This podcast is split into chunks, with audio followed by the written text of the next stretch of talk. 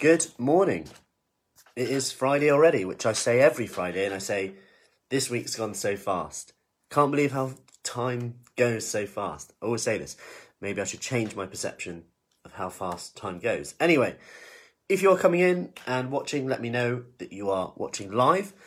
Now, I want to talk about goals and goal setting today because when some ladies come into our 20 day kickstart, one of the first things we do, morning Diana, hope you are well. One of the first things we do is get clear on what what's the point essentially of of you doing this? Like what do you want to get out of it? Whether it's fitness related, mobility, weight loss, fat loss, health, whatever it, it could be, something for you.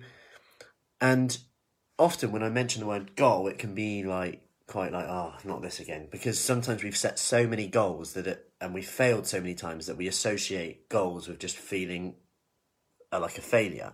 And that's often because we some depending on where you are, we sometimes make the mistake of going straight into we set this goal, we've set this big goal, and we're really excited. And essentially, we have two parts of the brain, right? We have the part of the brain which is really creative, really like, yeah, I'm going to do this, like, I'm ready to go. And then we have the other part, we're just like, yeah, pipe down, Matt.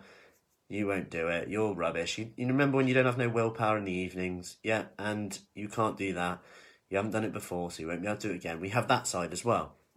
Now, we can create a bias by choosing what side we believe more. But what sometimes happens is we use that creative side, we get really excited, so excited that if we didn't have that other side, obviously it helps us in many ways in other areas, we would probably just go for it. And one thing I want you to do right at the start, because right at the start it's really important to help you get started, is don't say, How will I do it straight away? If this, if this is just dampening you down and you're going, Yeah, I won't be able to do that. I can't do that. I'm not sure I can do it. Re- replace that with, What if I achieve it? So look at that goal that you've just set, whether that's, you know, say, I want to lose three stone. Oh, but there's no way I'll do that. I can't do that. How will I do it? I ain't got time to do that. I'm, rather, ask, what if I achieve it? And go through these questions. How does it feel if you achieve it? Like, how does it look? What impact does it have on your day to day life? Like, is there anything you can do differently if you're that? I'm using a weight loss example, but it could be fitness, it could be more flexible, it could be able to touch your toes, whatever. It might be that I can get up and down from a chair easier, I can get up and down from the floor easier.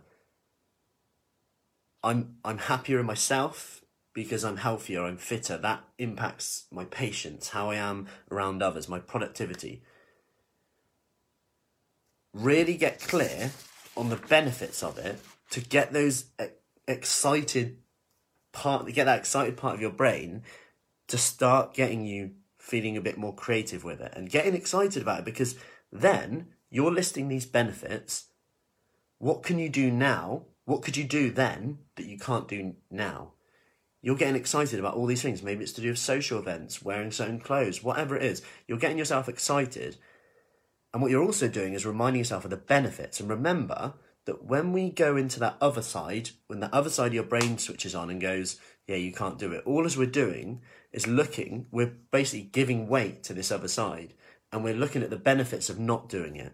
Because let's face it, a lot of us get and me included, we get comfort from our stories, from our beliefs. You know, if I believe that um, I can't do a live video right now because I'm too nervous about what other people say, then I won't share any information. There might be one person that gets one thing from this.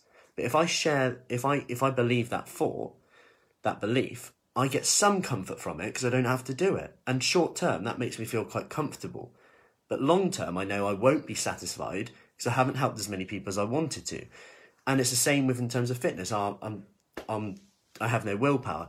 Just saying that, just saying I have no willpower, almost gives us that that comfort that we can snack, that we can eat this, eat that, not stick to it. Okay, just be be wary of that. Like what actually happens if you achieve it. Now, once you've done that, have those written down.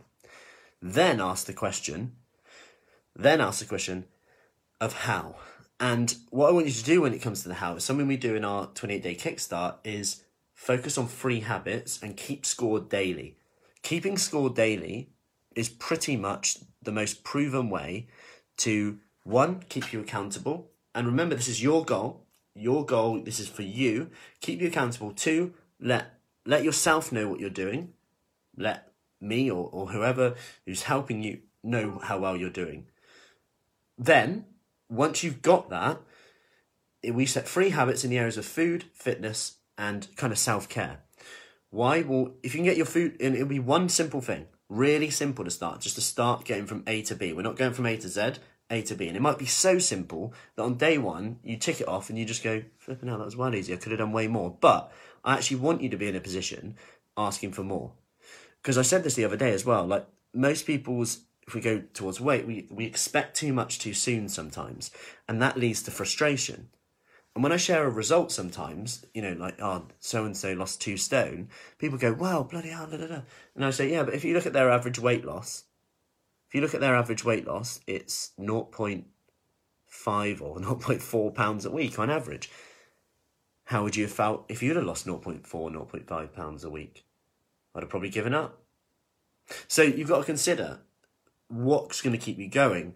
So this is where you make it process based rather than outcome based. Because let's face it, if you're eating certain foods that making you feel more nourished, more healthy, if you're doing more exercise, which is helping you tone up, to burn more calories, get fitter, and then if you're doing something for you that makes you feel good, that will tend to make you happier, have more energy, you'll feel more motivated to do the things that you probably already know you need to do.